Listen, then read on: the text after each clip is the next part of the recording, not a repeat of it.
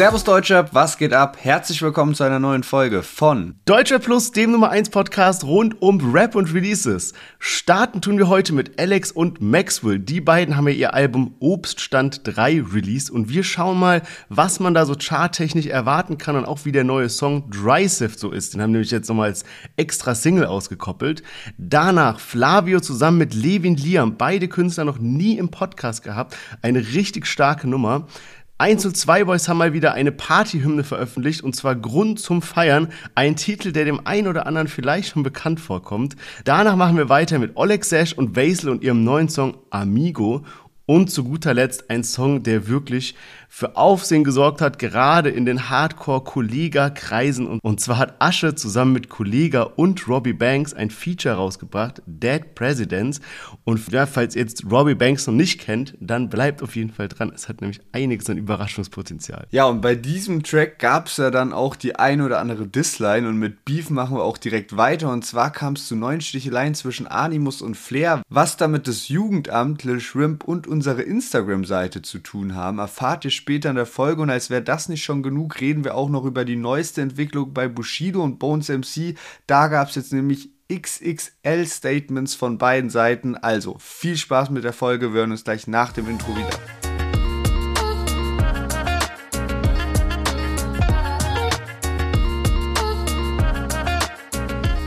Es ist schön, dass ihr alle wieder eingeschaltet habt. Mein Name ist Sherwin, ich bin hier mit Lennart und herzlich willkommen zu unserem Deutscher Podcast. Und ja, nicht nur diese Folge wird gesponsert von Effect Energy und Nine Mile Wodka, sondern auch unsere Hausparty, die wir am Wochenende gefeiert haben. Wer die letzte Folge gehört hat, erinnert sich bestimmt noch an meine Story vom letzten Mal, dass wir äh, eine Partnerschaft mit Effect Energy gestartet haben und wir dann einfach mit so unfassbar viel Energy überhäuft wurden, die hier mit der Spedition kamen und alles und wir gesagt haben, okay, let's go, wir machen eine fette Hausparty mit dem ganzen Effect Energy, was wir da haben. Und nachdem wir das dann hier im Podcast angekündigt hatten, kam kurz danach eine Nachricht von Nine Mile Wodka, was eben zur selben Firmengruppe gehört. Und es hieß so, ja, braucht ihr dann nicht noch ein bisschen Wodka, wenn ihr schon so eine Hausparty macht und so viel Energy da habt. Und wir so, ja klar, let's go. Äh, sehr, sehr gerne, ne?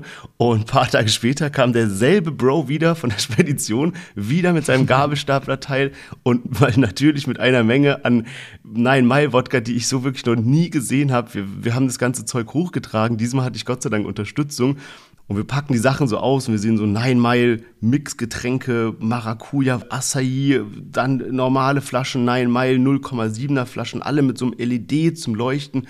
Dann ist ein größerer Karton da. Wir denken uns so, ah, was ist das? Drei Liter Flasche zum Pumpen. Und dann war noch ein riesiger Karton da. Und wir dachten so, hä, okay, was kann das sein? Also es gibt ja nicht größere Flaschen als drei Liter, oder? Also keine Ahnung, noch nie gesehen. Machen das Ding auf einfach so ein 6 Liter 9 Mile Wodka Apparillo mit so einem Pumpverschluss oben. Ich habe noch nie sowas gesehen, wirklich. Der war auch mit so Licht, sogar zum Aufladen wieder dieses Licht. Also unfassbar.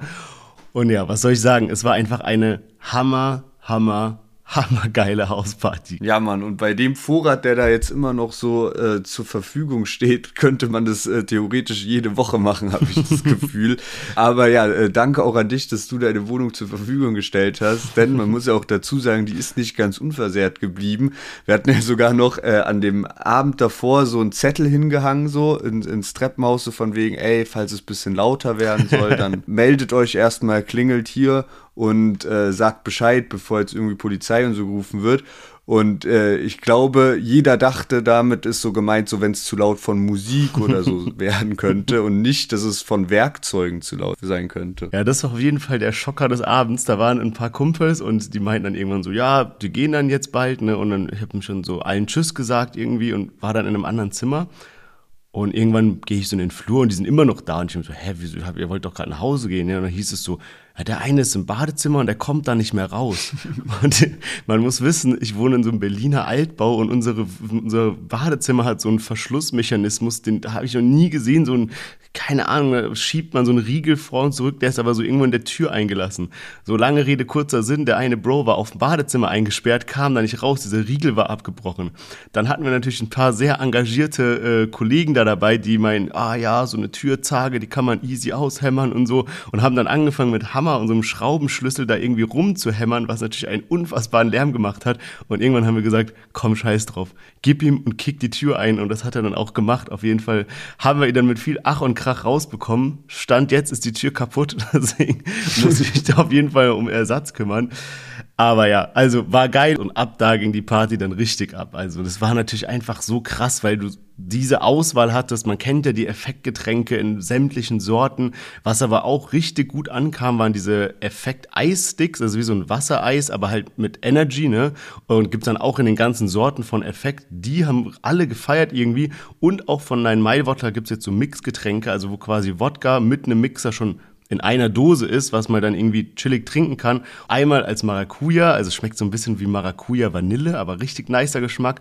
Und dann gibt's noch Black Acai, auch sehr, sehr lecker. Ja, Mann, und das hat nicht nur den Samstag gerettet, sondern auch schon den Freitag. Da waren wir ja nämlich auf dem Apache-Konzert in Berlin bei der Waldbühne und auf dem Weg dann eben auch diese Mischdosen mit Black SAI gehabt und die Location war einfach so heftig bei der Waldbühne und auch wieder das Bühnenbild von Apache so geisteskrank und ich habe irgendwie so, keine Ahnung, immer mal wieder Videos gemacht, auch für die Story und so und am nächsten Tag ist mir aufgefallen, dass wirklich bei jedem Video so ein Schwenker drin war, weil man muss sich diese Waldbühne Bühne so vorstellen, das ist halt wie so ein Amphitheater. Das heißt, so die Plätze gehen so alle gleichmäßig irgendwie so hoch und unten sind natürlich auch so Leute vor der Bühne und so.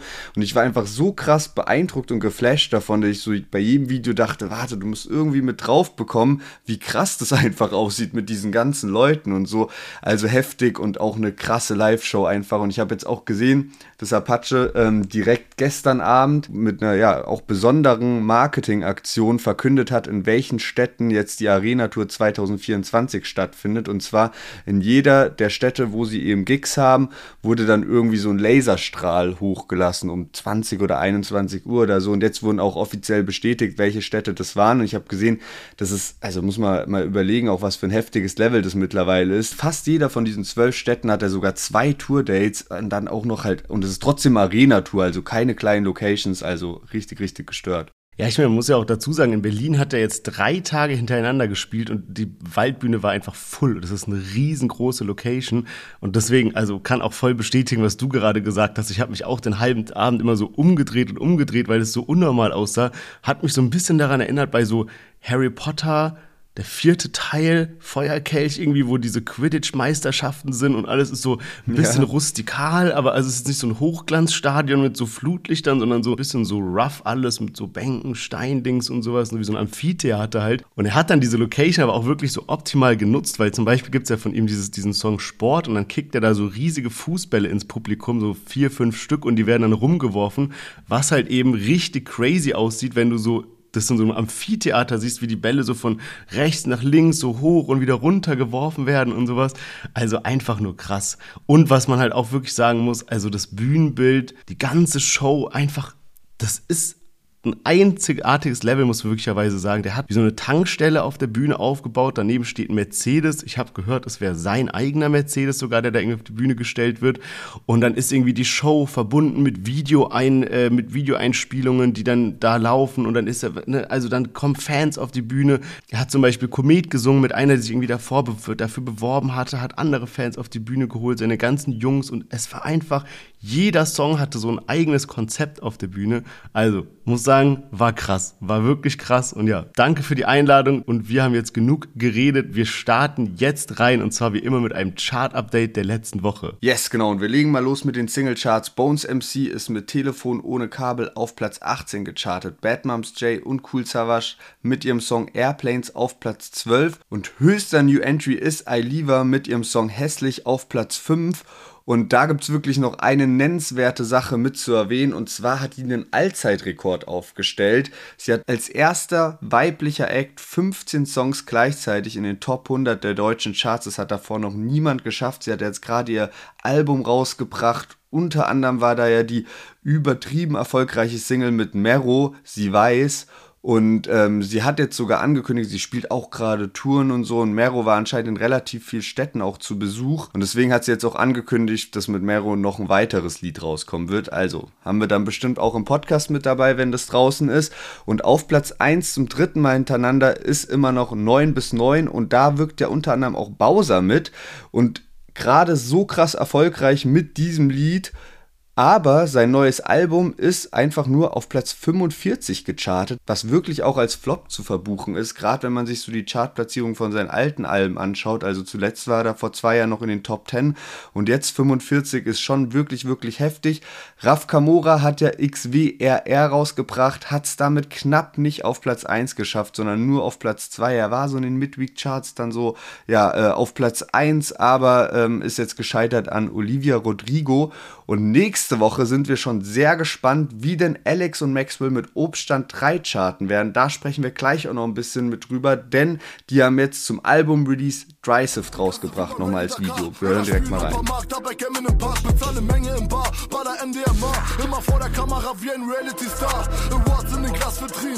Damals noch mit Gras gedealt. Du musst drücken, wenn du ziehst. Dribbel das System, weil es passt mir in Kram. Ich lass mich gehen, darum lass ich mich fahren. Yay, yay. Dry Sift, Tasch, ich bin high wie ein Spatz. Du bist einfach ein Spaß und nur steif auf Nacht. So viel Scheine gemacht, bin mir eiskalten Schnaps. Scheißegal, was für eine Meinung du hast, da ist Obstand. Dry Sift, Tasch, ich bin high wie ein Spatz. Du bist einfach ein Spaß und nur steif auf Nacht. So viel Scheine gemacht, bring mir eiskalten Schnaps. Scheißegal. Yes, Alex und Max mit ihrer wahrscheinlich letzten Single-Auskopplung zu Obststand 3. Dry Sift heißt der Song.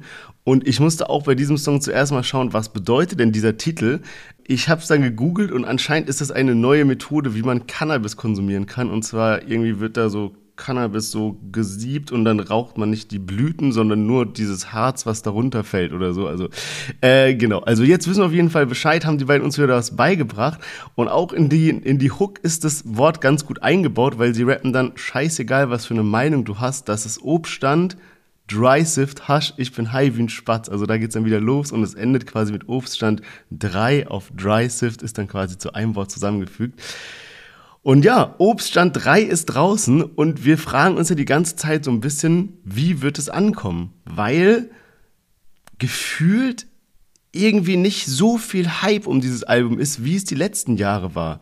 Also auch wenn man mal irgendwie schaut nach Nachrichten zu den beiden oder sowas, da ist gar nichts zur Zeit. Also da, da passiert irgendwie nichts. Und oft sind halt solche Alben, die werden dann durch irgendwelche krassen Aktionen, manchmal auch Beefs, irgendwelche neuen Hits, Rekorde, was weiß ich was angetrieben, wenn man es mal vergleicht mit so einem Raff-Album, Bones-Album, was weiß ich was, um mal in derselben Area zu bleiben da ist es irgendwie gefühlt nicht ganz so viel, was da dabei jetzt rumkommt. Und jetzt nächste Woche sind die Charts da und ich bin gespannt, wie sie ausfallen, weil ich zum Beispiel heute gesehen habe auf der Website von Alex und Maxwell, da sind die Boxen noch in drei von vier Größen verfügbar. Also nur XL ist ausverkauft, aber S, M und L sind noch da. Wo, und ja, meistens ja so, dass du quasi mehr M vorproduzierst als XL und so, ne? Also so, ne, macht schon irgendwie ein bisschen Sinn. Aber ja, bin mal gespannt, ob es eine 1 wird oder irgendwie eine 10, 8, was weiß ich was. Ja, genau. Also ich muss sagen, ich bin auch wirklich, wirklich richtig gespannt. Hab mir auch mal so die Streaming-Zahlen jetzt angeguckt und äh, Drysift, muss man sagen, ist jetzt eigentlich echt gut reingestartet mit so 300.000. Aber alle anderen Lieder, außer die Features, wo jetzt Bones, Jizzes und Raf Kamura mit drauf sind, haben jetzt in den ersten Tagen nicht mal die 100.000 Streams geknackt. Also das sind jetzt schon nicht so krasse Zahlen. Und auch wenn man jetzt sich die Singles anguckt, eine Single und zwar die erste dieses Freitags oder Freitag, die konnte zwei Millionen knacken, aber der Rest ist da drunter geblieben. Also es hat so schon irgendwie so ein Lied gefehlt, was das Ganze so ein bisschen antreibt. Ich finde jetzt so dieses Single Dry Sift hat gut gescheppert, hat mir echt gut gefallen, so musikalisch. Auch auf dem Album habe ich ein bisschen reingehört. Das Lied Crazy ist direkt die zweite Anspielstation, finde ich auch sehr nice. Aber stellt sich halt trotzdem die Frage, reicht es am Ende? Du hast auch gerade schon gesagt, so, man kennt eigentlich auch aus dem 187-Umfeld, dass immer so besondere Aktionen oder sowas stattfinden. Und man weiß ja auch, auch, dass die Artists nicht so gerne Interviews geben. Aber ich glaube, da hätte das jetzt echt mal gut getan, dass sich so Alex und Maxwell zu so einem XXL-Interview mit irgendwie so einem Nico Backspin oder whatever oder mit Deutsche Plus hinsetzen und ähm, so bisschen darüber sprechen, gerade weil das jetzt so eine Trilogie ist und so, gibt es so viele Möglichkeiten irgendwie. Vielleicht so eine Listening-Session auch zu Obststand 1 und 2. Vielleicht brauchst du nicht mal jemanden, der interviewt, sondern es reicht einfach so ein Vlog oder so dazu. Und die hören so rein, erzählen vielleicht noch mal ein paar Hintergrundstories zu den ersten Teilen. Sowas, was so ein bisschen den Fans was zurückgibt und irgendwie halt so nice ist anzugucken, weil man da wirklich irgendwie noch mal ein paar Details erfährt und es halt auch unterhaltsam ist. Ich meine, äh, sowohl Alex als auch Maxwell sind ja schon so Entertainer einfach vom Typ her. Und ich glaube, das wäre echt ganz geil gewesen. Eine besondere Aktion, was sie hatten, ist, dass sie eben auch im Bundle ähm, angeboten haben. Da war dann ein Ticket zur Release-Party mit dabei und das ist auch ausverkauft. Und ich muss auch sagen, das ist, finde ich, eine richtig, richtig geile Aktion, weil so wie ich es äh, mitbekommen habe, sind dann wirklich nur Leute reingekommen, die dieses Ticket aus dem Bundle hatten. Und dann hast du halt eine Release-Party, wo nur die Hardcore 187-Fans mit am Start sind. Und ich denke, das ist schon so ein richtig geiles Erlebnis. Und wenn ich mir auch so vorstelle, so ja, wie sollen denn Boxen so in Zukunft aussehen? Brauche ich jetzt wirklich irgendwie so einen unnötigen Gegenstand da drin, den es vielleicht noch nie davor in einer anderen Box gab, der mir aber trotzdem nichts bringt, weil es halt einfach kein Mensch mehr braucht? Brauche ich das wirklich? Oder ist es nicht viel geiler, sowas zu machen, was die beiden sich jetzt ausgedacht haben, nämlich so ein Ticket zur Release-Party, was einfach so ein Erlebnis ist, was du niemals vergessen wirst? Ja, true. Das ist schon eine coole Idee, muss man sagen. Wobei man sich halt dann auch fragen muss, ob das jetzt so reicht, als so einzige krasse Aktion sozusagen das Ticket in die Box zu machen oder ob dann nicht eben noch sowas gefehlt hätte, wie du gesagt hast. Übrigens, apropos verrückte Boxinhalte, ich habe letztens was gesehen, da hat mir ein Kumpel irgendwie so ein Newcomer aus Wien gezeigt, so einen ganz verrückten Rapper, der macht so ein bisschen so einen Mix aus so Falco und Young Huren, kann man sagen. Also der macht echt wilden mhm. Style, auch so ein bisschen mehr noch in so, also musikalisch auch noch mehr bei Falco als jetzt so Young Huren mit so richtig so Deutschrap. Und der hatte irgendwie in seiner, seiner Box eine Nasendusche drinne. Also so, keine Ahnung, so talking about verrückte Boxinhalte. Aber ja, back to topic. Ähm, wie gesagt, ist halt die Frage, ob das dann reicht. Und ich glaube, wenn ich es richtig gesehen habe, kam dann halt auch diese Box mit diesen so Release-Party-Tickets und so noch so kurz vor knapp irgendwie, vielleicht, um es noch ein bisschen anzukurbeln. Man weiß es nicht, ja. Zumindest Obststand 2 habe ich mal geguckt. Das kam irgendwie vor fünf Jahren raus und ist damals auf Platz 1 gechartet und war dann zehn Wochen in den Charts. Und so rein gefühlstechnisch, ne, war damals der Hype noch so ein bisschen, bisschen krasser. Von daher, wir werden sehen. Aber eine Sache, die mir auch noch aufgefallen ist, war in den Credits von dem, von dem Video stand Titeldesign bei Psycho Dino. Und das ist auch so ein Charakter, den ich so voll lange nicht mehr gehört habe. Der war ja damals so mit Crow an der Seite, ne? Und mhm. hat dann, glaube ich, auch sogar irgendwie bei diesem Song mit Crow und Haftbefehl mitgewirkt oder sowas. Aber dass der jetzt wieder da ja, ich glaube, das war sogar von seinem Album. Der hatte so ein Produzentenalbum ah, gemacht und ja. hat da dann so probiert, so konträre Rapper, also so vom vom Sound her sehr konträre Rapper zusammenzubringen. Das war so das Konzept ah. von seinem äh, Produzenten. Ah ja, stimmt. Stimmt, stimmt, stimmt. Du hast recht. Ich fand es nur witzig, dann diese, diese Connection zu sehen, irgendwie aus Psycho Dino, der ja, wie gesagt, aus dieser Crow-Ecke kommt und dann so zu den 187ern rüber. Wobei ja. Raff ja auch mit Crow letztens ein Feature hatte. Aber gut, ich würde sagen, wir kommen mal weiter von zwei bereits etablierten Künstlern wie Alex und Maxwell zu zwei etwas jüngeren Künstlern, und zwar Flavio und Levi Liam. Beide hatten wir noch nie im Podcast, aber heute ist es soweit und zwar haben sie ihren neuen Song released, Laut Denken. Ich glaube, ich denke zu viel nach über wie lange so ein Moment halten kann. Deine gemischten Signale sind seltsam. Irgendwie hältst du meine Welt an. Irgendwie vergesse ich die Welt an. Ich schlafe mit Schuhen, du schläfst mit Make-up. Wenn ich neben dir lieg, fühle ich mich, als würde ich laut denken. Was ich jetzt für dich fühle, das kann ich nicht aussprechen. Wir haben gedacht, dass so bleibt. Ich bin bei dir. Doch meine Träume, all meine Versprechen, die brauchen mich hier. Du hast gehabt, du hast gedacht, dass so bleiben kann. Ich habe mehr Tränen von dir genommen, als du Yes, Flavio featuring Levin Liam mit der Single Laut Denken. Und äh, wir haben ja jetzt am Freitag dann auch, weil bevor wir zum Apache-Konzert gegangen sind, haben wir so mit den Leuten, die halt so da waren, ja auch ein bisschen gemeinsam in den Release Friday reingehört und einfach so die Deutsche Brandneu-Playlist äh, laufen lassen im Hintergrund so. Und ich kann mich dran erinnern, dass bei dem Lied so die Reaktion so ein bisschen war so, hä, eigentlich hört sich's ganz nice begeistern, aber so, wer ist das? Wer sind die Stimmen? Weil bei vielen, die in der Deutsche Neu Playlist ja auch mit dabei sind, ist ja so, man kennt irgendwie schon die Stimme, ne? Gerade ja. wenn jetzt irgendwie, wir haben später auch so Kollega mit dabei oder auch 102 Boys oder sowas, da ist ja so relativ schnell klar. Bei dem Lied war so eigentlich ganz geiler Beat, nicer Vibe so. Ja, Mann, ich finde auch, der Beat ist das, was dich halt so als erstes mal catcht, gibt dir so richtige so Kitschkrieg-Vibes bisschen, sogar fast noch so ein bisschen sommerlicher. Kitschkrieg ist ja in letzter Zeit sehr, ähm, ja, so, so, so industriell, würde ich sagen. Und der Beat geht in eine ähnliche Richtung, aber man hat es ja gerade gehört, der versetzt dich schon in eine gute Laune. Und genauso ist es, finde ich, auch bei den Artists. Gerade bei dieser New Wave merke ich immer häufiger, dass mir das irgendwie, dass mich das irgendwie in so ein Vibe versetzt. Wenn ich BHZ höre, dann denke ich an irgendwie einen Sommertag in Berlin. Wenn ich mir 1999 anhöre, habe ich so einen anderen Vibe. Und wenn ich mir Flavio anhöre, habe ich so einen Vibe, wie wenn ich so im Italienurlaub bin oder so. Ich habe mir noch ein paar andere Songs von ihm angehört. Der hat zum Beispiel einen, der ist italienisch Jungs, hat mir sehr gut gefallen. Und es gibt mir richtig diese Vibe, so man ist in Italien, irgendwie mit seinen Kumpels, man macht so chilligen Urlaub. Ich es ist einfach, einfach nur geil so. Und ich finde, in dem Song haben wirklich beide gerockt und auch beide sich sehr gut ergänzt. Ja, und die italienischen Einflüsse ziehen sich bei Flavio auf jeden Fall durch. Es gibt auch noch das Lied Scusi Sorry.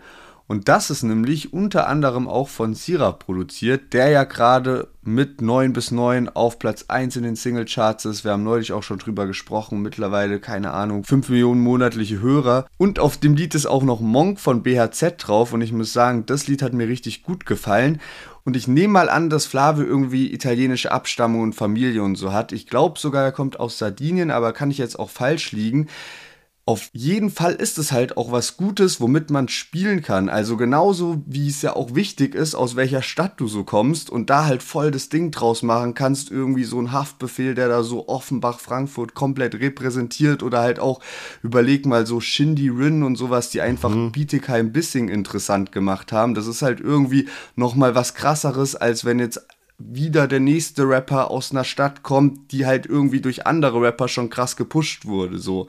Und genauso kannst du das halt auch machen mit diesem Italiano-Ding, ne? Irgendwie, gerade weil Italien auch so ein Land ist, was irgendwie voll für La Dolce Vita steht, viel Ästhetik, gutes Wetter, gutes Essen, guter Wein und sowas, da kannst du halt richtig nice irgendwie was machen. Und man sieht ja jetzt auch bei dem Cover zu laut denken, da ist ja auch dann so in der Ecke so ein Pizzakarton, glaube ich, zu sehen. Ja, nee, der macht das wirklich gut und der verkörpert ja auch so ein bisschen so dieses kriminelle Mafiosi-Italien-Ding, bisschen so auf seinem Instagram sieht man mal eine Pistole, er ist voll tätowiert. Aber auch, weil du sagst, seine Stadt, äh, so eine Stadt, wo jetzt noch nicht irgendwie noch nicht so gesättigt ist mit Deutschrappern, die deutsche Stadt, aus der er kommt, ist Gelsenkirchen, eine der ärmsten Städte Deutschlands. Und äh, Gelsenkirchen ist ja auch eine relativ große Stadt und trotzdem kennt man da eigentlich kaum irgendwelche Rapper. Ich habe mal so gegoogelt und ich glaube, Pillard kommt von da, aber sonst ist mir irgendwie niemand eingefallen. Und manchmal ist es so überraschend, als wir zum Beispiel Yusuf und Yassen im Interview hatten, die kommen ja aus Hannover, wo man auch irgendwie denkt, ja okay, gut, schon eine größere Stadt, da ist ja bestimmt mal so ein guter Rapper hergekommen, aber Ehrlicherweise noch nicht. Also irgendwie müsste man mal so eine, so eine Map machen von Deutschland und dann mal so die Gesichter einzeichnen von aus welchen Städten so stabile Rapper so rausgekommen sind. Aber Gelsenkirchen, glaube ich, ist er Stand jetzt so der erfolgreichste, den es da gibt. Aber nicht nur er ist erfolgreich, sondern auch Levin Liam. Und der hat, finde ich, eine sehr interessante Hintergrundgeschichte. Der war nämlich zunächst Schauspieler, also hat so Spielfilm, Fernsehen, Kino gemacht. Er ist zum Beispiel beim Hamburger Tatort, hat eine feste Rolle als Torben Falke, der Sohn des Ermittlers, und ähm, hat dann angefangen Musik zu machen, aber erstmal englischsprachig. Also er hat da so vier Singles, eine EP released und hat dann irgendwann gemerkt, so 2022, so, ah, okay, nee, Deutsch ist doch irgendwie nicer, ne? Und hat dann jetzt äh, umgeswitcht, macht jetzt deutschsprachige Musik und hat dann nachträglich die Interpretennamen seiner englischen Lieder geändert zu Liam Levin, also quasi umgedreht sein Namen, damit man das nicht verwechselt. Weißt du, wenn du jetzt auf Spotify drauf gehst, damit nicht irgendwie die Hälfte sind Deutsch, die Hälfte sind Englisch, hat er das dann quasi geändert. Mm, okay, und ja. Ähm, ja, macht anscheinend auch, also macht halt auch Sinn, weil so Liam ist halt sein deutscher Nachname, aber ist ja auch ein englischsprachiger Vorname, von daher passt es auch so ganz gut. Und jetzt ist er aber dann eben äh, wirklich komplett äh, in Deutschland verankert. Zum Beispiel ein krasser Erfolg, den er hatte, war, dass er auf dem letzten Trettmann-Album drauf war. Auch hier so eine kleine Kitschkrieg-Connection dann irgendwie, ähm, weil Trettmann ja nicht viele Künstler drauf hatte und unter anderem sowas wie Paula Hartmann oder Herbert Grönemeyer oder so. Von daher schon auch eine Ehre, dann da als so etwas jüngerer Künstler gefeatured zu werden. Und das war auch der erfolgreichste Song vom Album, also muss man auch mal dazu sagen. Ach krass, okay, krass, das wusste das haben wir gar nicht bewusst. Eine letzte Sache, die ich nämlich noch spannend fand, habe ich auch gelesen. Er hat dann eine EP rausgebracht, die heißt Levin Liam Leaks und die hat er größtenteils als Kassette und auf Bandcamp herausgebracht. Bandcamp muss ich dann auch erstmal nachlesen, ist so eine Webseite sozusagen, wo Künstler Musik veröffentlichen können und dann aber auch fair bezahlt werden, weil da gibt's ja oft dann die Geschichten, dass irgendwie eine Spotify oder was weiß ich, die Streaming-Plattform vielleicht nicht ganz so viel gönnen.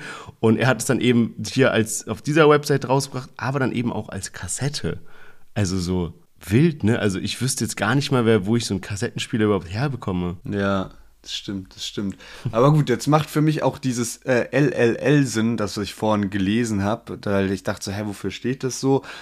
Okay, zwei L machen Sinn wegen dem Künstlernamen, aber okay, Levin Liam Leaks, jetzt macht es Sinn. Also, ich muss sagen, die haben gut harmoniert auf dem Song. Levin Liam ist durch seine hohe Stimme halt irgendwie immer ein richtig guter Kontrast zu anderen Artists und da, das hat man, finde ich, gemerkt nach der Hook, wenn Flavio einsteigt, dann ist halt seine Stimme so ein bisschen tiefer und so und kommt sehr geil auf diesen Beat. Und damit würde ich jetzt sagen, von so einem lockeren Lied kommen wir jetzt mal zu einem Lied, wo es richtig nach vorne geht. 102 Boys mit Grund zum Feiern. Wir hören mal rein. Ich bin Denker, dreh am Rad wie Servolenker. Ich stürz mich auf den Zapfer, lass es laufen wie ein Klempner. Sind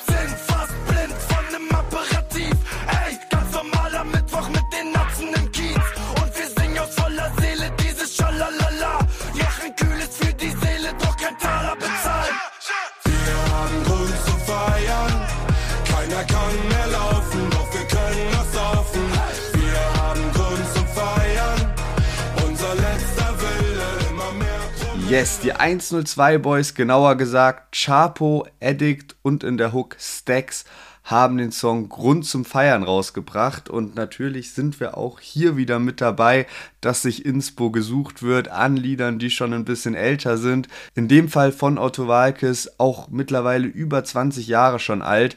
Grund zum Feiern. Und ähm, ja, mein Einstieg wäre jetzt eigentlich direkt mal so eine kleine Referenz an unsere Diskussion von der letzten Folge zu nehmen, als wir über Airplanes gesprochen haben. Uns ja darum ging, äh, dass du meintest, dass wenn jetzt sogar die Hook übernommen wird und selbst gesungen wird, dass es so für dich so noch schlimmer ist, als wenn man einfach so die alte bestehende Hook einfach mit reinnimmt. Ja. Und genau den Fall haben, oder einen sehr ähnlichen Fall haben wir jetzt hier eigentlich auch. Ja, und aus dem Grund muss ich es genauso kritisieren wie letzte Woche. Also for real. Vor allem, du musst dir mal vorstellen, Otto Walkes hat ja seinen Song damals von We Didn't Start the Fire von Billy Joel übernommen und hat den dann ne, in eine deutsche Version gemacht auf demselben Beat. Aber die Hook, die jetzt eben auch die 1 und 2 Boys rappen, da hat er eins zu eins so dann erfunden quasi.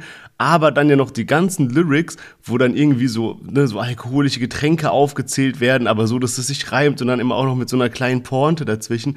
Und was ich so witzig fand, ich habe dann vorhin mal die, ähm, die Lyrics gecheckt von Otto Walkes auf genius.de.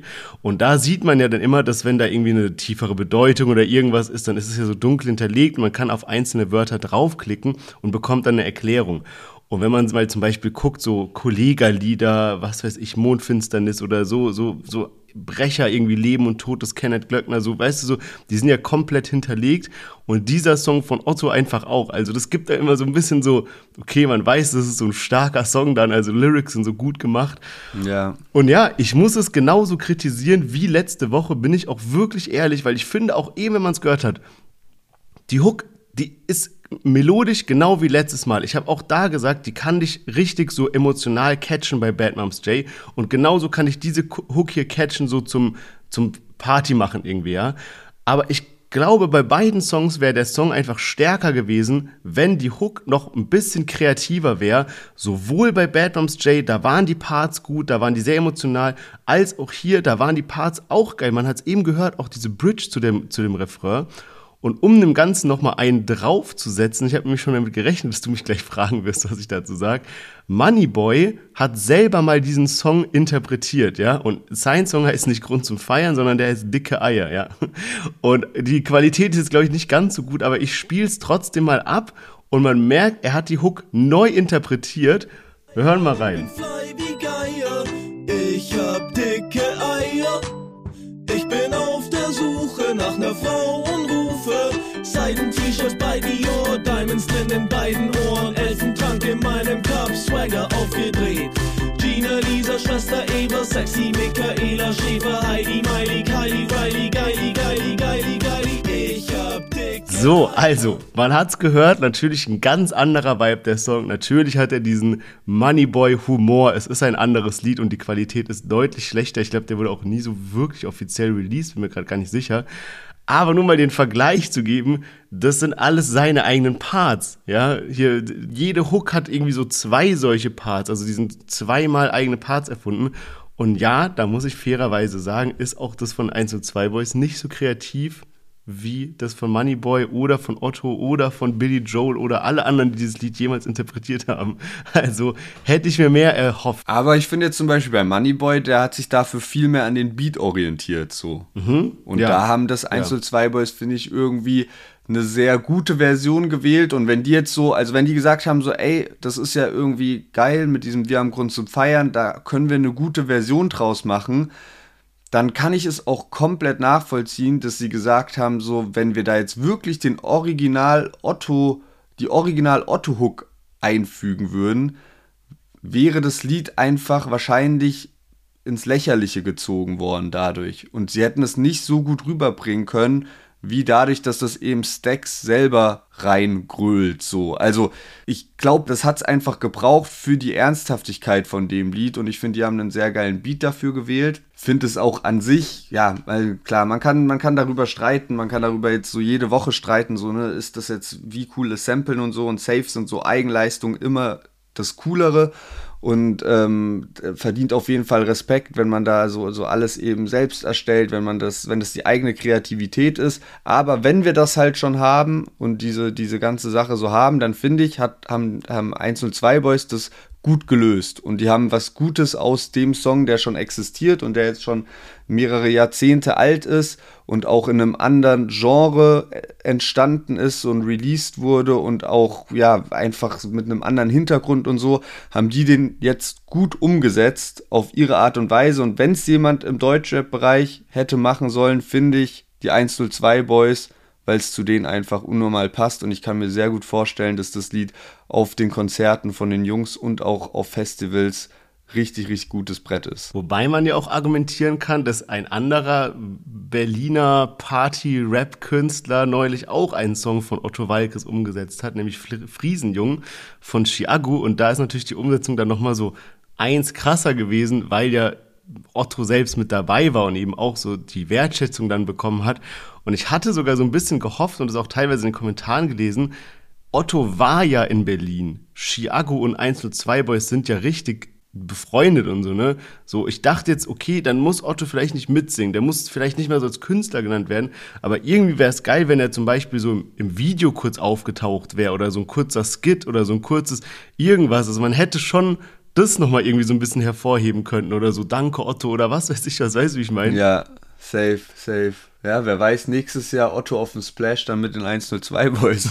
Mal schauen.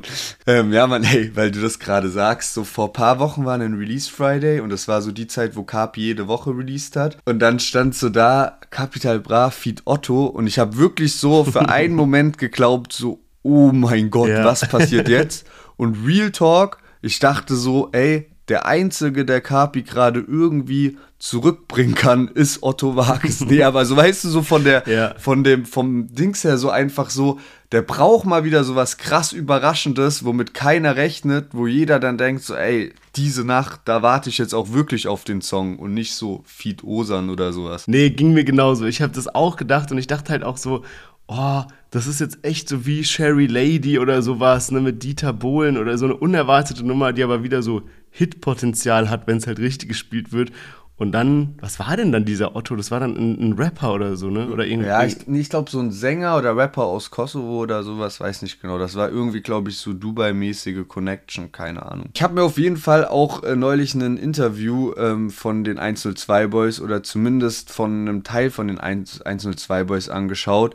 Und ähm, da haben die halt auch nochmal drüber geredet, wie das eigentlich so entstanden ist, dass die überhaupt angefangen haben zu rappen und dass die halt einfach auch gar nicht die jemals geträumt hätten davon, dass das so krass abgeht, sondern eher so aus Spaß war und anscheinend Kuba, also auch ein Teil von den 1 und 2 Boys, hätte dann so Chapo nochmal so als einer der letzten auch so dazu überredet und so von wegen so, hey komm, nimm mal jetzt auch einfach ein Part auf und sowas. Und weil ich aber dann ganz interessant war, war eben auch, dass sie so erzählt haben, wie es so abging. Und es ist schon so, dass so der erste richtiger Erfolg war so ein Lied von Chapo, was gut abging. Das hieß Pogba und da haben die dann so langsam gemerkt, okay, das wird größer und sowas. Und ja, so ist das Ganze gestartet und die haben halt auch gesagt, so, ey, diese Festivals machen den einfach so Bock. Ich habe mir dann auch so einen uralten Splash-Vlog von denen angeschaut, wo die dann auch auf dem Campingplatz rumgelaufen sind und sowas. Und jetzt hatten die fünf Jahre Pause vom Splash. Ich glaube auch, weil die zu sehr übertrieben haben. Da gibt es so Gerüchte und so, dass die nicht mehr eingeladen wurden und so. Und diesen Sommer waren sie halt auch wieder da und es ist halt auch krass, weil die jetzt eben auf der Mainstage waren und damals vor fünf Jahren eben auf so übel der kleinen Stage. Also es war geisteskrank voll, aber das war so ein bisschen, keine Ahnung, Backyard-Stage Stage oder sowas heißt. Mhm. Es war so wie so ein, keine Ahnung, so voll eng alles und so, weil halt niemand damit gerechnet hat, dass da dann so ein Ausraster ist und alle halt abgehen auf Bier und so weiter, ne? Also schon krass irgendwie und auch zu sehen, so die Entwicklung, wie jung die damals aussehen und halt jetzt so der Vergleich einfach schon heftig. Echt krass. Eine Überraschung am Release Friday war folgendes Feature und zwar Olexisch und Wasel und ich dachte erst so kurz, ah, krasse Kombi, gab's ja noch gar nicht. Aber dann ist mir natürlich eingefallen, dass die beiden ja früher irgendwie, ja, nicht direkt ein Camp, aber auf jeden Fall gleiches Umfeld hatten, weil ja Wasel bei den Aslaks gesigned war, Oleg Sesh bei 385i. Das heißt, sie hatten schon gegenseitige Features. Das ist aber mittlerweile auch schon neun, zehn Jahre her. Also schon richtig krass, was sich in der Zeit so getan hat. Und jetzt haben sie sich mal wieder zusammengetan. Damals noch ganz anders gerappt, damals natürlich noch ein ganz anderer Stil und so. Und jetzt eher so eine ja, schnelle Nummer rausgehauen, die auf jeden Fall mehr zum Jahr 2023 passt. Das Ding heißt Amigo.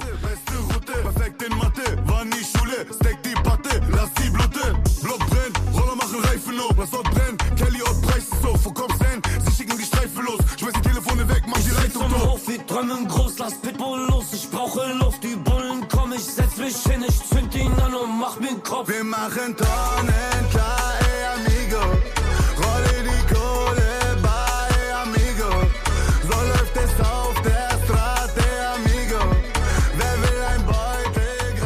Yes, Oleg Sesh und Wasel mit der Single Amigo. Und das Ding ist tatsächlich auch die siebte Single vom kommenden 385i Sampler Planet I, der mittlerweile aber schon seit über einem Jahr angekündigt wurde und über den ja auch Chelo und Abdi bei uns im Podcast schon im Interview gesprochen haben, was ja mittlerweile auch schon ein Jahr her ist und es gibt aber noch keine weiteren Infos, außer dass irgendwie alle zwei Monate ein neues Lied aus diesem Sampler rauskommt.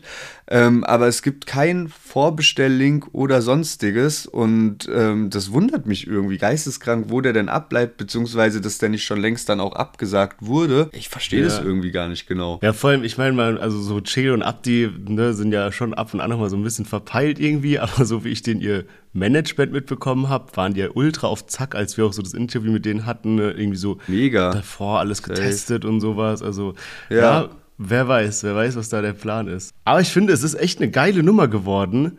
Ich finde bei Vasen und Oleg Sesh, ich weiß nicht, ob das so was Subjektives ist, aber ich habe das Gefühl, das, was sie rausbringen, ist musikalisch eigentlich richtig Baba. Nur da ist so ein leichter Schleier über so Social Media, Skandelchen mal oder irgendwelche Stories, über die alle reden. Und das, das dämpft so die Wahrnehmung, dass man so denkt, ah, okay, die sind ja gar nicht mehr so aktiv irgendwie, obwohl die irgendwie richtige Baba-Songs rausbringen. Man hat eben den Part von Wasel gehört, wie der abging. Dann auch Oleg Sech. Ich finde es immer so geil, wie der einem so diese Darmstadt, Kranichstein, äh, Blockromantik immer so in den Kopf zaubert. Da rappt er irgendwie frische Seiten im Treppenhaus, hol deine Fünfer raus, sonst gibt's einen Boxerschnitt schief ohne Übergang. Also weißt du so, das reibt ja auf was anderes, aber so mit diesem schief ohne Übergang, wenn du Fünfer nicht rausholst. Ey, sehr, sehr geil. Andere hätten Edgar geschnitten. Fünf Stunden Fahrt in die Schweiz. Ähm, ja, also ich finde auch, die haben das sehr gut umgesetzt für das, was sie damit machen wollten. Also Olexeshs Part klingt sehr nice, sehr geil geflowt. Auch Wasel hat da so eine ganz gute Hook gezaubert, gibt ja auch so eine Bridge und dann ändert sich nochmal die Hook so. Und auch beim zweiten Part von Wasel hört man dann, dass dann plötzlich Olexesh noch reingrätscht und auch noch mal ein bisschen was rappt. Das heißt, ich finde so insgesamt haben die das Ding gut aufgebaut, was Gutes draus gemacht. Für mich persönlich ist es so, weil das Lied so hektisch und schnell ist und sowas, nix, was ich so halt privat so andauernd hören will. So, vielleicht ist es was, was man auf einer Party dann eher hört und so. Aber so ist es jetzt nichts, was ich so im Alltag die ganze Zeit hören würde. Aber ich finde, für das, was sie gemacht haben, haben sie es gut umgesetzt. Und deswegen wundert mich auch ein bisschen die Resonanz auf YouTube. Das Ding ist ja ohne Video rausgekommen hat aber nur 62 Kommentare, obwohl es halt trotzdem so Official Audio Version dann ist und 25% Dislikes, was mich halt schon irgendwie überrascht hat. Das ist, also, keine Ahnung, weil du ja gerade schon gesagt hast, ne, auch Oleksic und Wasel sind ja eigentlich schon auch große Künstler. Ja, das ist halt echt genau das, was ich eben so meinte und auch das, was wir letztens schon besprochen hatten, als der Song Federer rauskam oder Federer, den haben wir damals so voll gefeiert, weil wir irgendwie mhm. gar nicht so den, ne, so auf Social Media waren für ein Wochenende und dann haben wir den irgendwie das ganze Wochenende gehört und dann erst so mitbekommen, dass irgendwie die Resonanz dazu so voll schlecht war und wenn ich mich richtig dran erinnere, hatte der dann irgendwie keine Ahnung, nach zwei, drei Tagen hatte der irgendwie 35.000 Views, was so ultra wenig ist für Wastel und auch das jetzt ist natürlich nicht viel, gerade wenn man sagt, okay, das sind Künstler, die irgendwie Millionen von monatlichen Hörern haben, Millionen von Followern haben und dann so 62 Kommentare, wo viele dann halt auch sowas sind wie so neuer Legendentrack oder weißt du, sowas, was so kein richtiger so Kontext ist oder wo man nicht genau weiß, ist es real oder keine Ahnung, irgend so random Kommentar, was sie unter 10.000 Sachen posten. Auf jeden Fall, was ich mir auch so ein bisschen so gedacht habe, ist, so, woran könnte das liegen? Zum Beispiel jetzt mal auf Wasel bezogen. Von meiner Wahrnehmung aus hatte der so zwei entscheidende Karrierephasen irgendwie. Das erste war, als er so frisch gestartet ist mit so 4-3-Therapie, audiovisuell. Da war der so ultra krimineller Typ, dann so bei Haftbefehl gesigned. Der war ja auch irgendwie eine ganze Zeit lang im Gefängnis. War eine ganz schlimme Story. Da hat er irgendeinen ge geboxt oder sowas in der Schlägerei und der ist dann unglücklich gestürzt und gestorben. Also so eine richtig heftige Story. Da musste er in den Knast gehen. Wurde, glaube ich, davor schon gesigned, kam dann raus. Auf jeden Fall seine Parts waren geisteskrank. Das war so kein Ohr für Lehrer, ich brauche keinen Abschluss für Porsche Carrera und also so diese, ja, das war richtig so Wasel, für mich, für mich persönlich Peak Wasel, das war das Geilste, fand ich. Und dann kam halt so dieses mit so kleiner Cabron, Uf, Habibo und so, was so diese melodischen Hooks dann hatte, auch das, was ich mittlerweile als so eine typische Vasel-Voice so beschreiben würde, eben so dieses bisschen gesungene, wie so kleiner Cabron-Hook. Aber das hat auch immer so einen humorvollen Charakter, finde ich. Das hat dann auch so gepasst mit vier Blocks und dies, das, ja. Und jetzt ist er so in der Phase, die fühlt sich so ein bisschen an, als ob er so, der macht zwar diese Hooks in jedem Lied ohne Ausnahme, rappt zwar auch ganz gut, aber irgendwie fehlt es dann irgendwo so ein bisschen. Da, das, das reicht dann nicht mehr aus, wenn man, wenn man nicht noch die Extrameile geht und irgendwie ein bisschen Promo dafür macht oder krasse Features sich ranholt oder ein Videokonzept macht oder was weiß ich was und so. Und ja, keine Ahnung, also hat noch gute Hörer, aber ich glaube, der muss echt jetzt so in die dritte Phase reinkommen von Vasel und wer weiß, was das sein wird. Stimmt schon, ich meine, aber auch jetzt bei Federer oder so, da fand ich das eigentlich krass, auch das Konzept, so wie so das Cover gestaltet wurde und alles. Also da waren, fand ich, so nice Sachen mit dabei ich verfolge jetzt auch nicht, wie krass dann wirklich die Promo zum Release ist oder auch was so für ja, Marketingbudget davor locker gemacht wird. Das weiß ich, das wissen wir ja dann auch manchmal nicht so, wie viel andere Lieder zum Beispiel noch beworben werden oder YouTube-Videos beworben werden oder so. Das haben wir jetzt keinen Überblick, so bei wem am meisten Promo von Budget her dann gemacht wird. Vielleicht fehlt es daran und deswegen sind so die Zahlen so, wie sie sind, weil es einfach nicht so viele Leute mitbekommen. Jetzt zum Beispiel auch bezogen auf den 385i-Sampler muss man auch sagen, wenn man sich da die anderen Singles anschaut, sind die auch alle so klickmäßig nicht so krass abgegangen. Also das heftigste und wirklich die einzige Single, die wirklich durch die Decke gegangen ist und dafür aber auch richtig stark ist von Truby A Cappella mit dem Ex-Signing Nemo. Das ist wirklich gut abgegangen, also richtig starke YouTube-Klickzahlen. Ich habe auch nochmal auf Spotify geschaut, 14 Millionen Streams, also richtig, richtig heftig. Krass. Aber bei den anderen war es halt sehr, sehr low, so, ne? Also die waren halt dann so alle relativ ähnlich und so alle weit von der Million Views auf YouTube zum Beispiel entfernt. Schauen wir mal, ob dieser Sampler jemals noch rauskommen wird. Weil damals haben mich eigentlich Celo und Abdi schon so relativ gespannt gemacht, als sie so meinten, so, ey, wartet ab, was in der Box sein wird und ihr könnt euch ja, Ja. auf was verlassen. Ihr kennt doch 385 Ideal, die machen auf jeden Fall eine Box und so weiter. Mal gucken. Ja, Mann, und vor allem finde ich auch Planet I einen unfassbar geilen Titel. Also der gibt dir schon so viel Potenzial für ein starkes Album. Also 385 Ideal und dann Planet I hört sich einfach nur Baba an. Also, wir sind gespannt, wir werden es weiterhin beobachten. Aber gut, bevor wir zu unserem letzten Song von heute kommen, und zwar Asche Kollega und Robbie Banks, haben wir eine hammermäßige Ankündigung für euch. Wir haben eben schon von dem Celo und Abdi-Interview gesprochen, wie nice das war. Und diese Woche am Donnerstag kommt unser nächstes Interview mit niemand anderem als Enno raus. Es war ein mega geiler Talk. Es geht irgendwie um sein neues Album. Es ging um diese Auseinandersetzung mit diesem Nazi im Hotel. Es ging um das Bild, wo irgendwie Enno zusammen mit der Tochter von Markus Söder da aufgetaucht ist. Seine Beziehung zu ähm, Mero und, und, und tausend geile Sachen. Der baut für 6 Millionen Euro eine Villa. Es wird ein unfassbar geiles Interview. Freut euch da drauf. Und wenn ihr das nicht verpassen wollt, dann stellt auf jeden Fall sicher, dass ihr jetzt auf Folgen klickt, wo auch immer ihr diesen Podcast hört.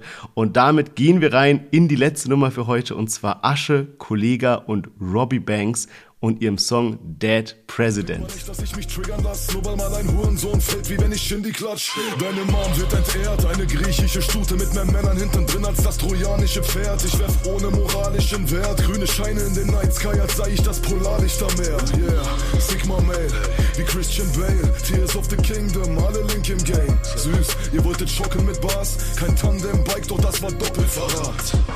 Wer will mit seinem Rücken anrücken? Wir zwei stehen Rücken an Rücken. Unantastbar wie Luft. Denn ich bin wie Trump, ein blonder Don mit Machtanspruch. So viele ganz auf meiner Stirn, doch nie will ich knien.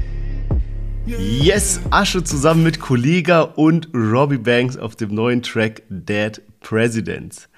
Und die haben den Song so rausgebracht, dass man zunächst nicht wusste, wer neben Asche und Kollega der dritte ne, Artist auf dem Track ist.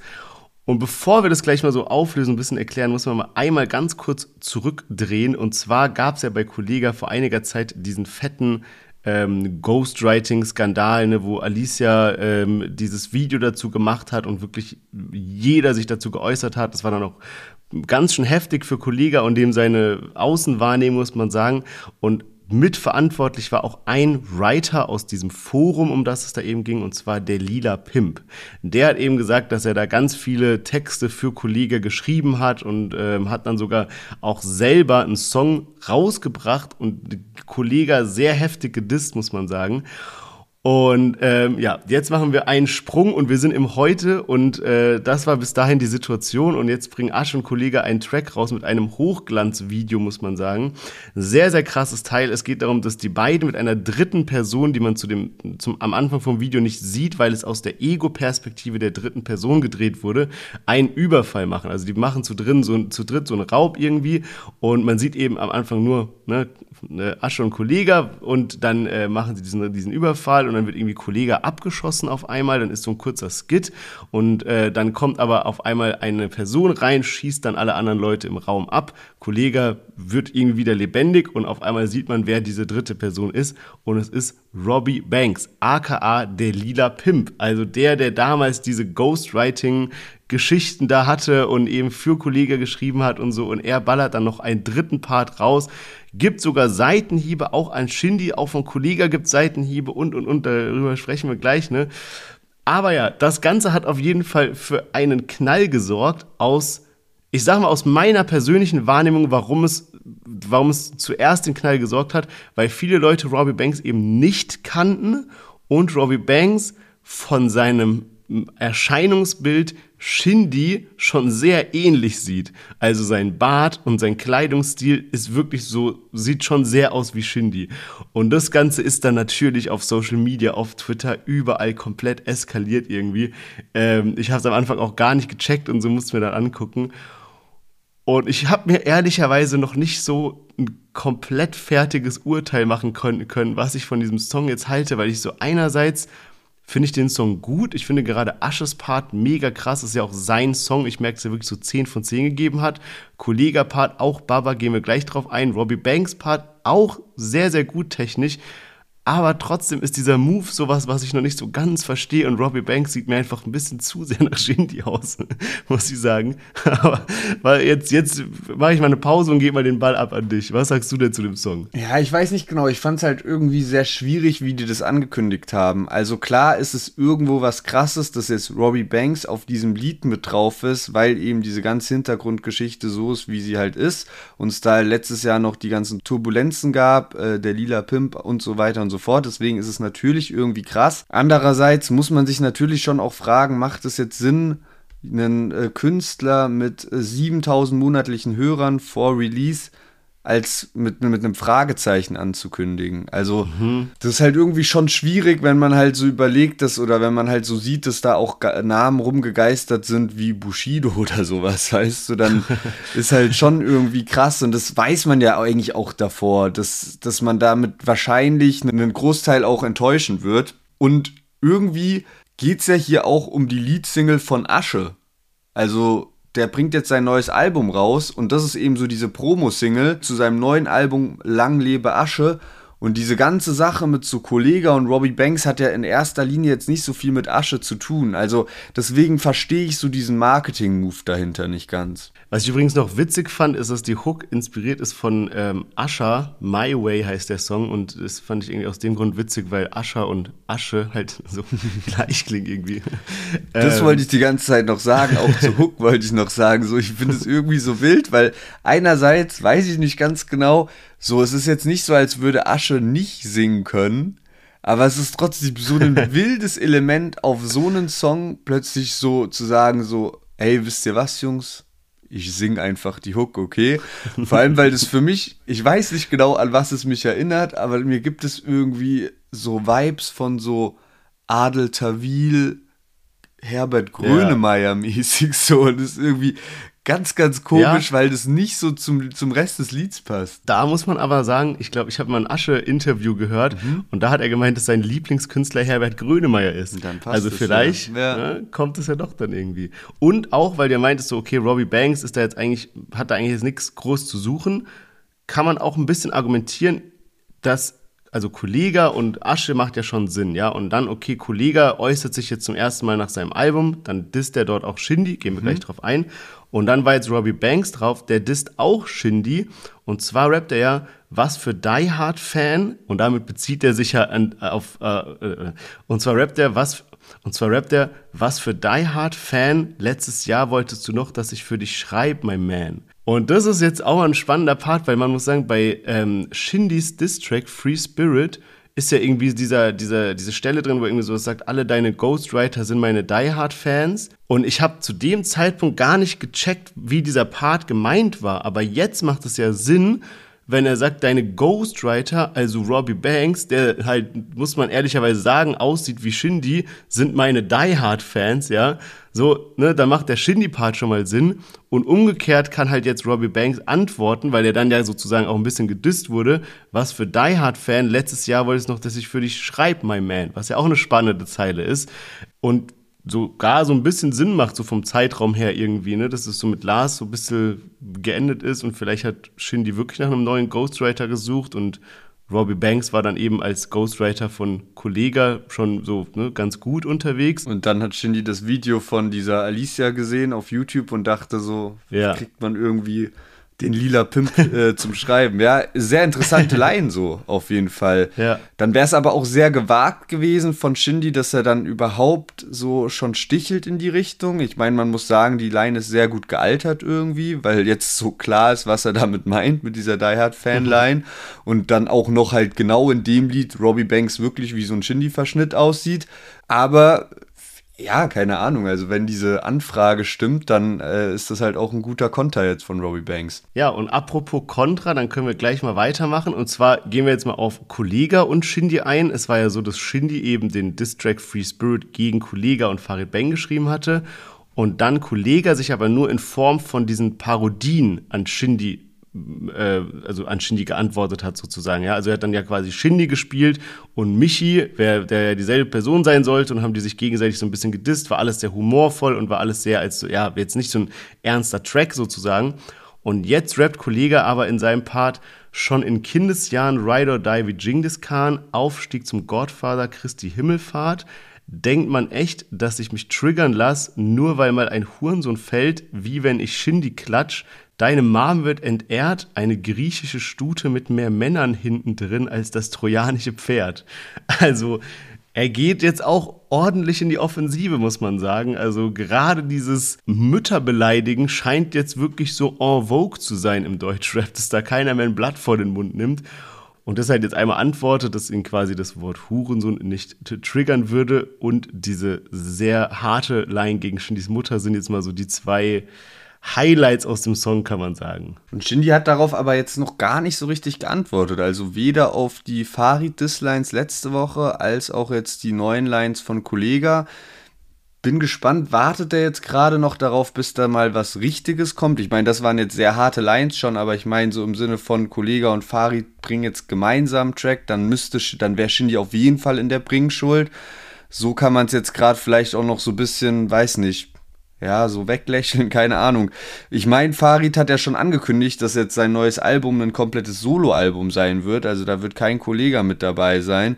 Deswegen weiß ich gar nicht mehr ganz genau, ob jetzt Farid und Kolle wirklich nochmal sich zusammensetzen und einen ernsthaften Distrack, der jetzt vielleicht keine 10 Minuten, aber 3 Minuten oder sowas geht, ob da überhaupt noch was kommen wird gegen Shindy oder ob sich jetzt so alles im Sande verläuft. Ich kann mir auch vorstellen, dass Shindy es einfach halt dabei belassen wird, wenn jetzt nichts mehr kommt. Ich habe auch so am Wochenende so ein Video gesehen von seinem äh, Auftritt in Stuttgart, dass der anscheinend auf so einem ganz harmonischen Film zurzeit unterwegs ist und so 10.000 Mal beim Konzert so erwähnt hat, so Mann, Stuttgart, ihr seht alle so gut aus, ihr seht alle so hübsch und sowas. Also so, er ist anscheinend auf so, auf so richtigen Harmonies, der Bro. Eine Minute ja. zu viel vor dem Konzert. ja. Aber man muss auch sagen, jetzt, ich habe ich hab gelesen, dass das auch ausverkauft war und so, also, ähm, weil es ja auch so Gerüchte gab und ich glaube, ich hatte das letztens auch gesagt, dass halt irgendwie ein, ein Konzert nicht ausverkauft war und keine Ahnung, dann ja auch diese Absage eben in Zürich wegen dem Bühnenbild und so weiter. Aber äh, jetzt in Stuttgart war das dann, glaube ich, auch das Konzert, was halt ausverkauft war und äh, scheint ja dann doch ganz gut zu laufen. Eine andere Line, die jetzt auf diesem Lied noch für ein bisschen Furore gesorgt hat, ist auch eine Line von Kollega.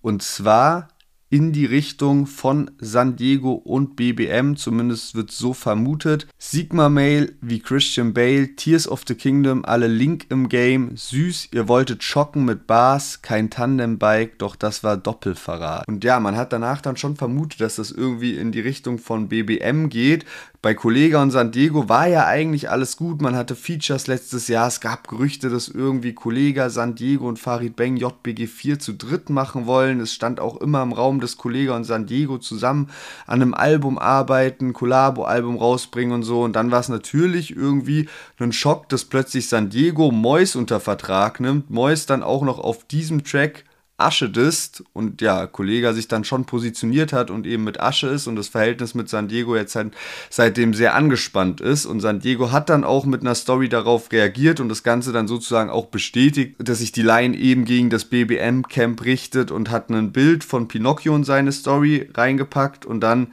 wer einmal lügt, Punkt, Punkt, Punkt, dem glaubt man nicht viele Pinocchios unterwegs heutzutage. Passt auf, wem ihr glaubt, Leute. Kuss, Smiley. Ja, aber ich meine, was man hier jetzt mal wirklich festhalten kann, das ist jetzt mal ein Song mit Substanz. Wir können natürlich kritisieren, aber wir müssen auch wertschätzen und ich finde es einfach so stark, was jetzt für Parts drin war, waren. Wir können wirklich über Minuten hinweg hier äh, in die Parts reingehen. Da sind Disses, da sind Seitenhiebe, ja. da sind versteckte Sachen und so weiter.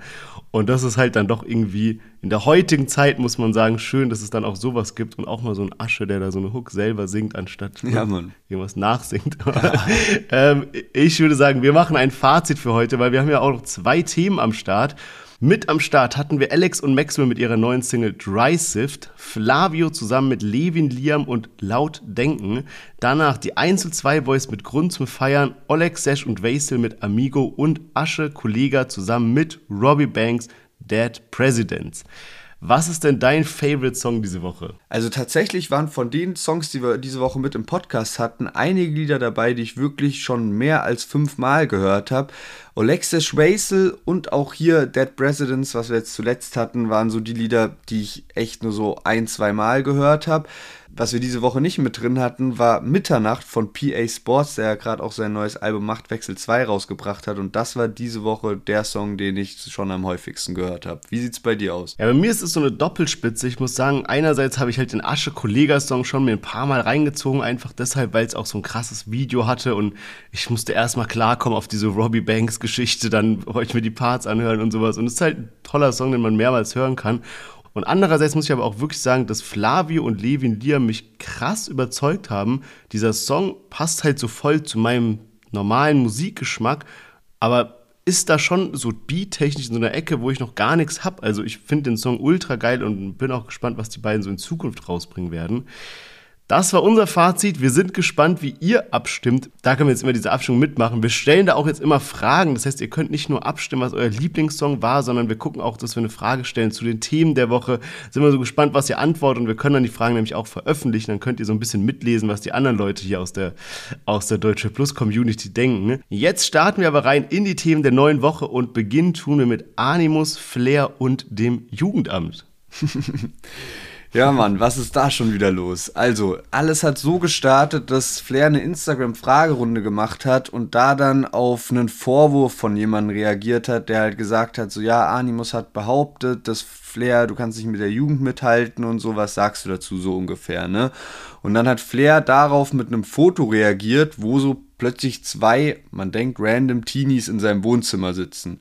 Und Animus hat dann das Foto zum Anlass genommen, um auch eine Story zu machen und den Account Fragt das Jugendamt zu markieren. Und nicht nur das Jugendamt, sondern auch direkt noch die Polizei Berlin hat dann sogar dazu geschrieben, ist es erlaubt, dass minderjährige Jungs bei einem wildfremden, vorbestraften älteren Herrn leben slash übernachten, für den sie gleichzeitig unentgeltlich arbeiten müssen. Die sehen nicht besonders glücklich aus. Also das war so die Story von Animus.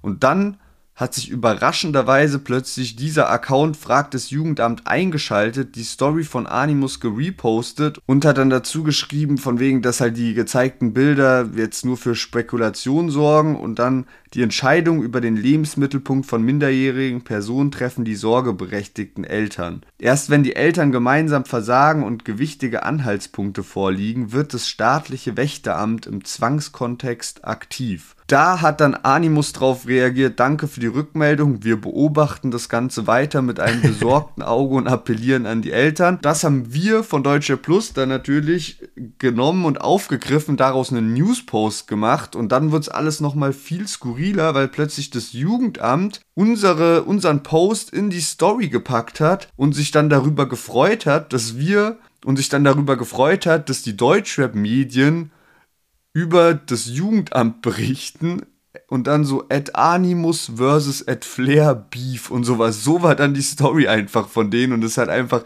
so verrückte Ausmaße angenommen, diese ganze Geschichte. Ja, ich muss sagen, ich weiß gar nicht, was mein Highlight von dieser super absurden Geschichte ist, weil am Anfang habe ich so gar nicht gecheckt und auch nur so, ne, so halb irgendwie beobachtet.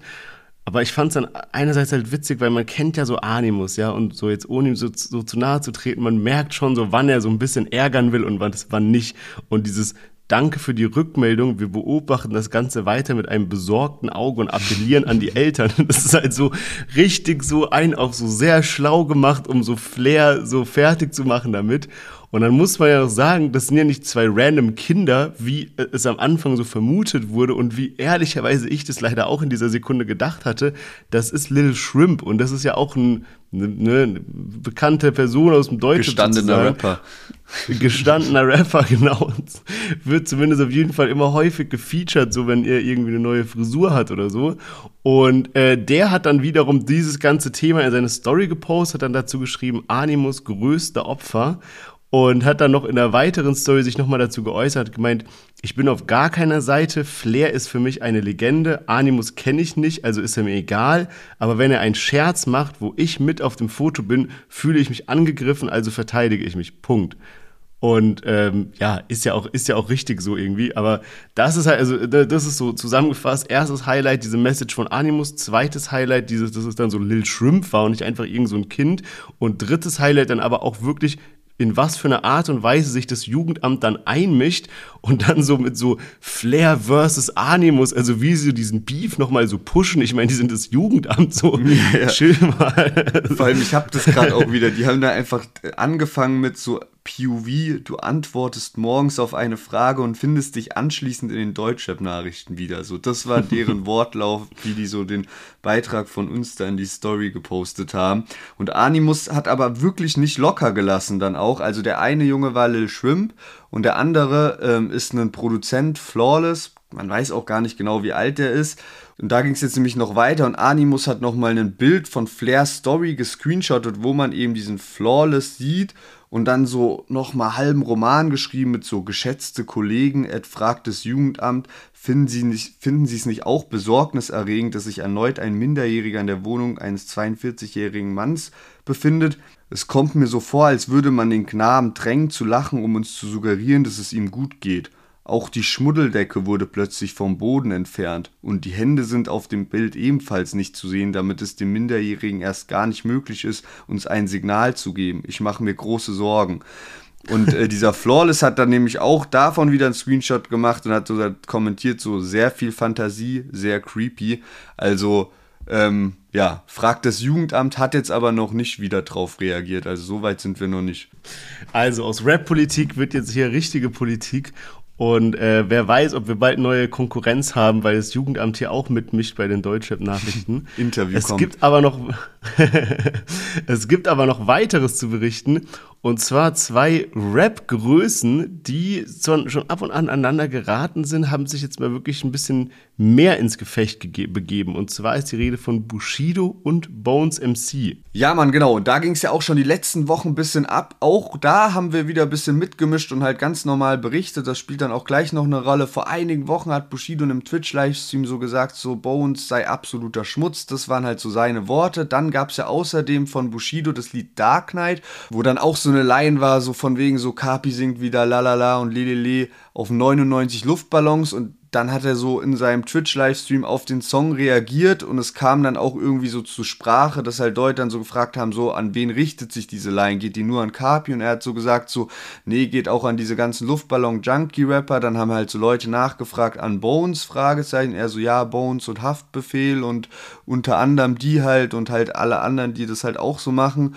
Und ja, das waren dann schon so zwei Sachen, wo eben Bushido sehr offensiv in Richtung Bones schon geshootet hat, kann man schon so sagen. Und Bones hatte dann äh, von uns diesen Beitrag zu diesem, äh, Bushido hat gesagt, absoluter Schmutz, hatte er halt bei, bei sich in der Story drin mit so einem traurigen Emoji.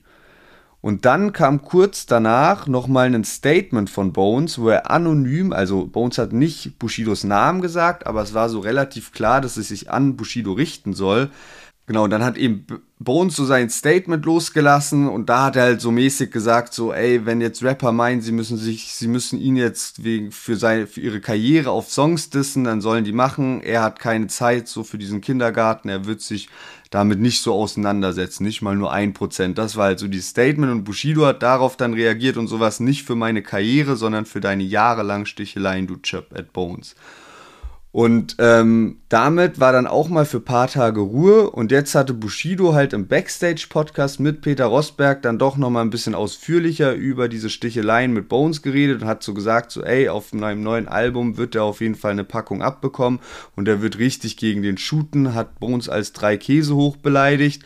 Und dann hat sich jetzt Bones nicht lumpen lassen und dann auch nochmal ein wirklich ausführlicheres Statement gemacht, alles in Instagram Story reingeschrieben und so gesagt, yo, ich habe dich früher gefeiert, aber du hast halt irgendwann dich auch entschieden, mich plötzlich zu dissen und ähm, hast diesen Diss zwar nie rausgebracht, aber der Diss wurde eben geleakt und äh, Bones hat dann auch nochmal angesprochen, dass ja Bushido dann oder dass die beiden sich dann auch mal backstage äh, auf einem Konzert kennengelernt haben und yes, genau, das waren so Bones Worte Richtung Bushido, so dass er ihn halt nicht ernst nehmen kann und dass es ihm eher leid tut und dass es von seiner Seite aus keine Antwort im musikalischen Bereich geben wird, weil Bushido eben auch Bones vorgeworfen hat, dass Bones nicht in der Lage ist, Leute auf Songs zu dissen, weil er das einfach nicht beherrscht. Ja, ich meine, man muss noch dazu sagen, auch dass der Text von Bones jetzt nicht ganz so liebevoll war, wie das jetzt vielleicht rüberkam, sondern da waren schon auch ordentliche Seitenhiebe drin, muss man sagen. Ähm, aber klar, ich finde auch hier an der Stelle, so meine, haben natürlich Riesensympathie an Bones, aber so im Deutschrap es ist halt einfach unterhaltsam, wenn Leute sich dissen. Und klar ist es jetzt nicht so nice, Bones wird niemals musikalisch zurückdissen, sondern wäre halt schon cool, wenn da wirklich jetzt so ein Diss-Beef entstehen würde irgendwie. Aber ich muss auch ehrlicherweise sagen, so wie Bones die letzten Jahre musikalisch unterwegs war, kann ich mir irgendwie auch nicht wirklich einen Distrack vorstellen, weil es halt schon sehr musikal, also melodisch ist, ne, auf so diesen Reggae-inspirierten Beats und sowas. Das heißt, ich kann mir das nicht so ganz vorstellen, aber Text, äh, skilltechnisch, denke ich eigentlich schon, dass Bones in der Lage wäre, Bushido zu dissen. Ja, denke ich eigentlich auch. Also für Bones spielt, glaube ich, auch eine große Rolle, dass halt erstens so seine Prinzipien sagt und das, davon will er, glaube ich, nicht so abweichen.